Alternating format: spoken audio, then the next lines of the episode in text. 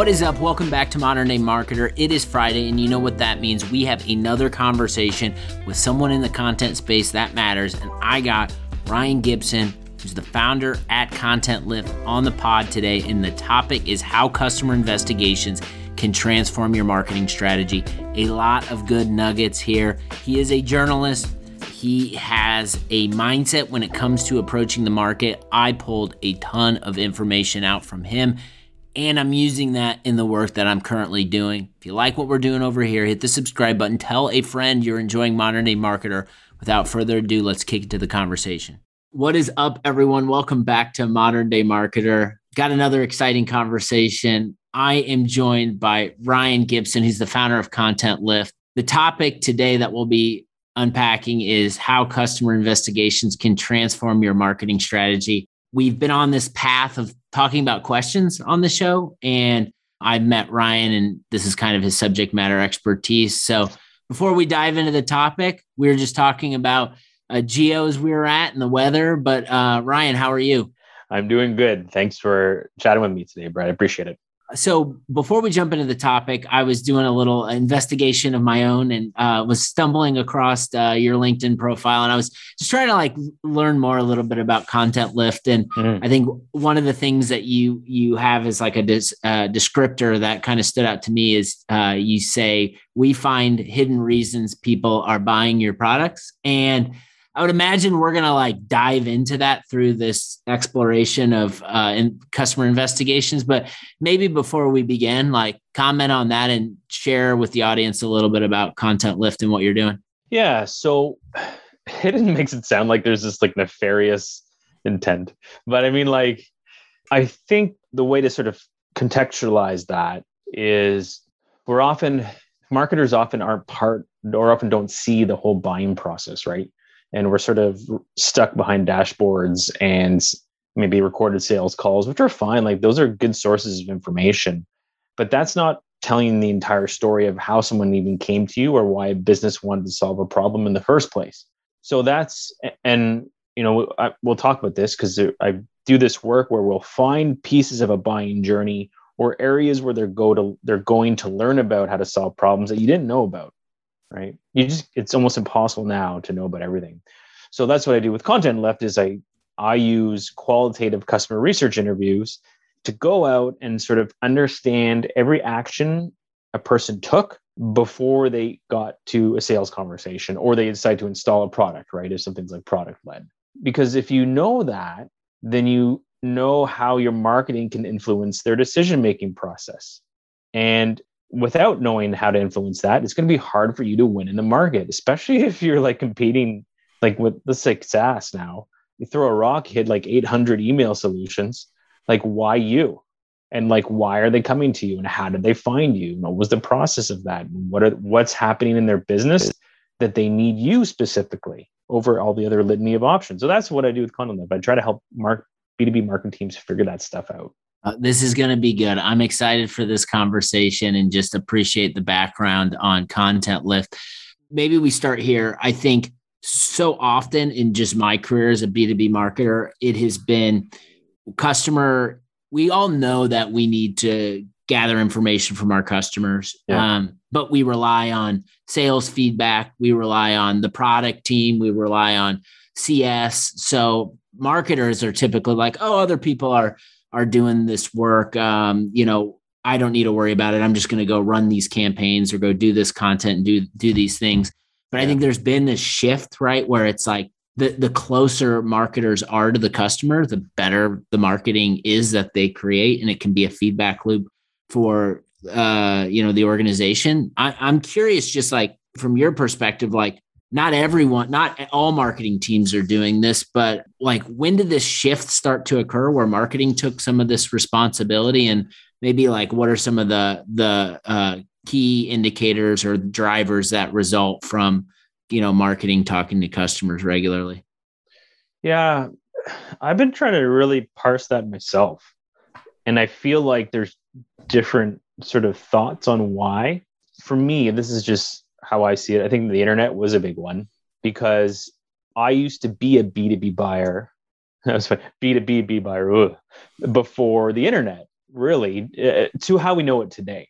You know, there was still email and and so on, but I had to go to trade shows. I had to rely on account executives for industry information. I had to there there was a lot I was dependent upon on the outside world, and I was in these traditional sales cycles that you, you you're used to seeing, which is I get the call every 90 days from the account executive because I was on their list. And sometimes it was a cold call, sometimes it was an existing relationship, and we'd talk about the business, and that was it, right? The internet has like just totally changed everything now, right? Where you can, I as a buyer now can do so much on my own without needing the outside world to kind of um, and all these vendors to help inform my decision. I can do a lot. So by the time I get to a vendor, if I'm looking at something new, I might have already pretty much decided like where I want to go. Well, that wasn't the case 20 years ago. So that's one one thing. And I think now B2B, and we I think we confuse SaaS almost with B2B a little bit. And what I mean by that is SaaS is almost in a way a product, like a very productized or the commoditized type of product now because there's so many. You know, I think everyone is marketers specifically specifically are probably familiar with I forget what the name of the organization does it, but they they create every year how many marketing tech tools there are year after year, and the, it's now in the tens of thousands. That's just marketing. There's so much more. So when you before when i was some type of product in a very niche vertical i could probably go to trade media and i had i didn't have to you know carve out a lot of attention. It's much different now. There's so much competition for people's budgets and how they're running their business and the tools they need that i probably I, i'm starting to notice that i need to have branding and communications and messaging and buying journeys and all that stuff understood because if I don't get to them earlier on in the journey, what you see happening, I'm, i know this is a long answer, but I'm, I'm ending it now. What you see happening, and you can look, go look at Gartner or any type of major research firm. If I'm not in the consideration set early, my chances of winning are dramatically dropping by the time they get to me for a discovery call. That's just, that's it. So, like, marketing can't succeed if they don't understand what's happening because by the time the sales team gets them, their odds of winning that deal are getting lower and lower. So I think you're referencing Scott Brinker's like mega graphic that comes out every year mm, of just mm-hmm. like now company names and logos look like little dots. they do. It's almost like ridiculous. And so what I hear from you is that by marketing, talking to the customers, like that, that's like and pulling those insights away and, and infusing them into what you do that based on that graphic where everyone's a dot it allows you to yeah. uh, build in some differentiation so you're not just a software company with a product but like asking questions talking to your customers yeah. can really help elevate your brand absolutely i mean it's it's the the world of b2b is just so dramatically different now i mean now like let's go back to the email example. There's like there literally is like 50 to 60 types of email automation. And they've they've niched down into like here's a creator economy. Where the email uh, for this person. Like it's it is incredible how proliferated it is out there. So i think maybe the third part is you see now a lot of b2b marketers talking about it should be like b2c well why are they saying that? They're saying that because of the level of competition that's increasing and B2C is so good at brand and story and creating community because you have to be able to influence them and stay top of mind because they know how competitive it is. That's why I see what you see happening in B2B. So this is why understanding the journey is now becoming, I think, more important than ever. So I want to dig into your background a little bit because uh, it's this theme that we talked about, I think, a couple weeks ago. But just like I'm seeing so many former journalists jump into B2B marketing and yeah. excel maybe just like talk a little bit about your background and applying that journalist mindset into yeah. the work that you do. Probably because there's not as many jobs anymore. That's probably one. We gotta be real here. Uh, but yeah, my background, I actually I had this like most marketers, I have a weird background. We never really study marketing. We sort of fall into marketing. That's how most marketers, in my experience, that's what happens. I was in marketing, marketing first. I worked for a chain of coffee shops up in Canada where I live. we were small compared to what you would see in the United States. You know, we, we only had about 110 units, which and that would be like you know one state in, in the country of the US, right?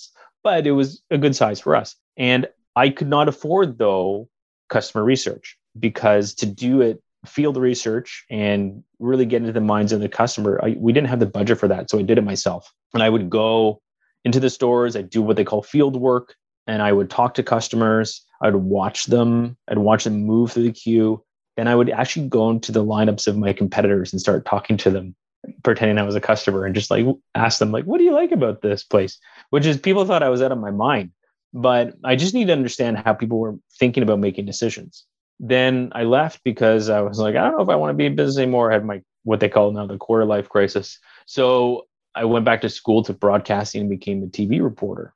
And that's where it cemented my ability to sort of walk people through, develop a thesis or a research um, hypothesis, because that's what a lot of reporters do. And then you're systematically just trying to collect data that validates or invalidates that hypothesis, right? I don't start with, I believe this and try to find things to confirm it. I collect all the evidence and weigh it. And then does this, this is hold true or not? And the way we do that is we collect actions that people took. That's what most reporters do. That's what a lot of lawyers, detectives do. They just try to, they go through the chronology of events that occurred, right? Until we get to the end state. And then that is how I and but there's a way to do that. There's a way to ask questions, there's a way to limit your bias, there's a way to reduce people's biases. So I took all that when I went back into marketing and it's just been my go-to ever since. It's sort of like I call it my superpower, right? Where I since day since I moved back into marketing, I always want to speak to people and try to understand how they're making decisions, the thought process and the actions they took. Because if I know that from I can map out a V1 of a marketing strategy and then influence how they make decisions around what I do. So that's sort of my background. And then I've been I've been working with tech companies pretty much for the last 10 years doing that. So I think uh, there is a lot of young, hungry, ambitious marketers that listen to this show. And there's this kind of something that I've been observing is there's this culture around like ship it, ship it, keep going, ship, ship, ship. And so like publish, yeah. keep keep the content going, which I think is like for me as a marketer, like I want to create work and I want to put it out there mm-hmm. and I want to get a reaction, see what works and what doesn't. But I think oftentimes what gets lost is the kind of investigation, research, background gathering of information to make sure that the work that you're publishing is like of substance and it's going to hit um, the core audience. So for me, I can just speak that research I was a a little bit of my er, earlier in my career, but the more I've evolved, I've realized just understanding the backgrounds of people, understanding the types of companies that are coming into our audience in, in just doing the work has helped me level up. I'd, I'd mm-hmm. love for you to kind of break down a little bit, just like when we're talking about like customer investigations, like what is your process? Like, how do you think about it? How do you use your superpower to get gather that information so that you have something that you can take action on or kind of share with your clients that they can take action on? Yeah, I mean, I can. I'll ground this in an example that it's on my website, um, so people can go and read more after on the Content Lift. It's um, I'm, I work a lot with a company called Rewind. They're up in Canada. They are backup and restoration software for SaaS companies. They started as a Shopify backup, like a lot of businesses now, and have grown off the back of Shopify and done really well. And they've moved into more platforms, and there's much more coming. They had an acquisition and they acquired a backup and restoration software for GitHub, which is the largest code repository on the planet. That's what most development teams use. So when you have an acquisition in a company, the logic is, or the hypothesis is, okay, I have a marketing and sales engine. I'm going to drop it in because it fits with our product catalog. It's going to make us a lot of money. It did make money, just not as much as they forecasted. Well, why is that? And it started with the sales team, which is always a good barometer for marketers to, to sort of gauge whether things are working.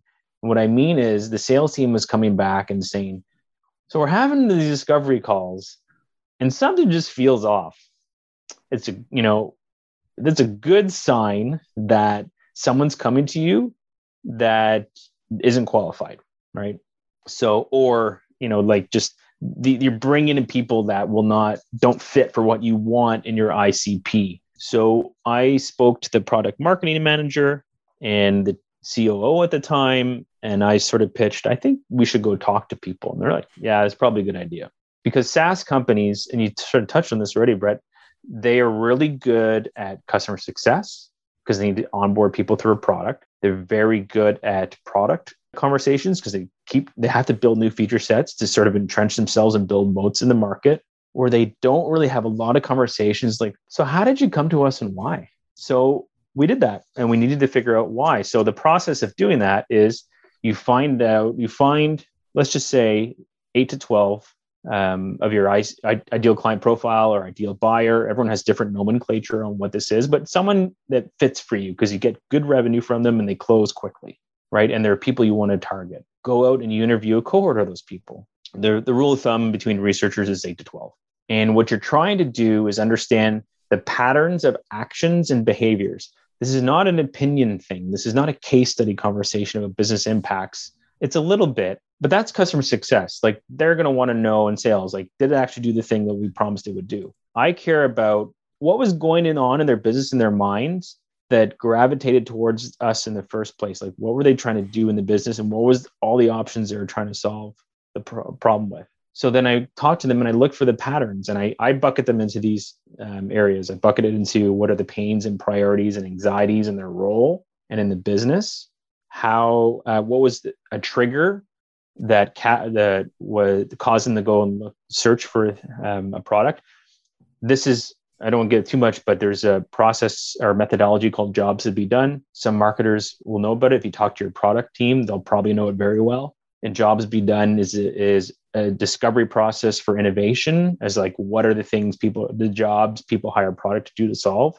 It works really well for marketing. You don't have to dive into the innovation and the product side, but you can figure out like what it is people are trying to do.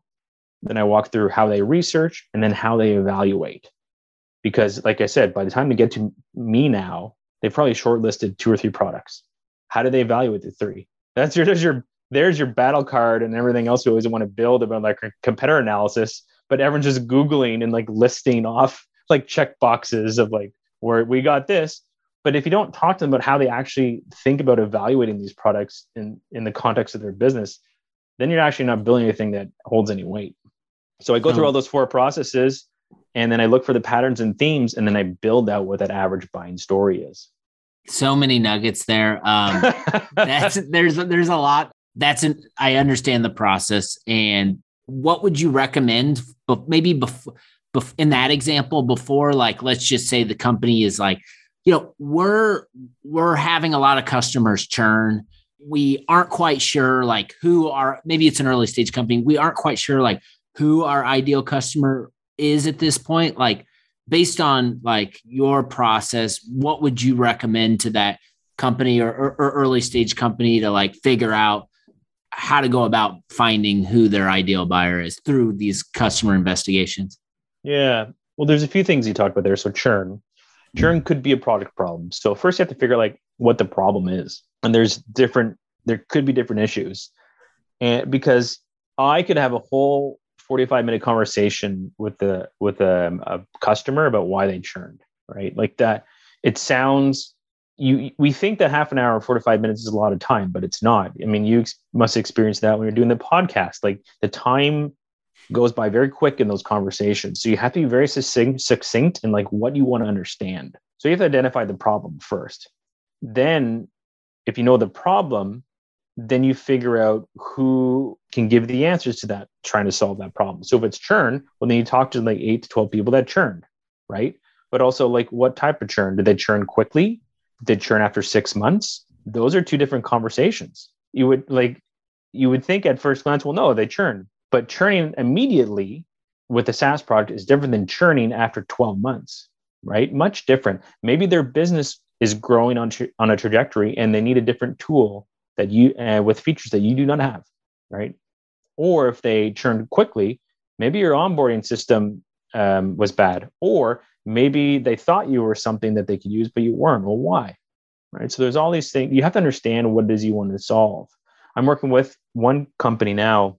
They're a pod, podcasting company, funny enough, and they want to understand and they were speaking to clients that took a long time to close but have high average contract value and you hear the term acv a lot because they want to understand what's why are they dragging their feet right they want to know that because if these are high contract values they want to close them quickly quickly not like take six to eight months they want to know how can we get them closed in three so you have to understand what you want to talk about right before you start identifying who it is you want to talk to um, but then again, this number is the same, eight to 12, and you'll find patterns, right? Because by the time, if you start talking to 15 or 20, you're just going to hear the same things over and over again. And then it's just diminishing returns of your time. But if you don't, if you do four, four or five, you might not have a big enough cohort to find statistical relevancy in those conversations.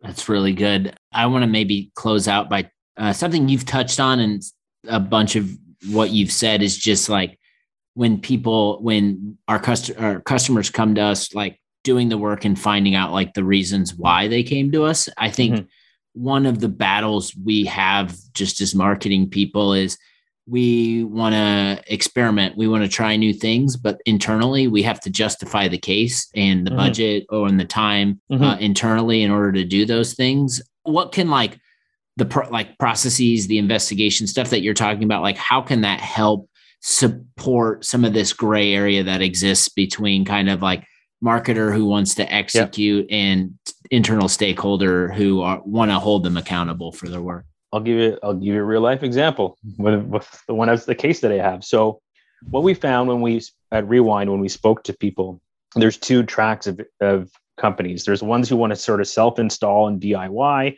but the high value installs, is what we call them, so like high average contract value, they had a different buying process.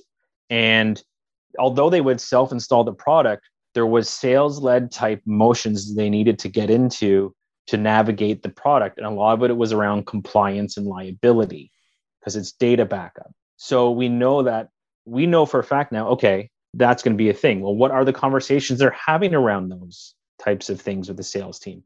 We map that out too.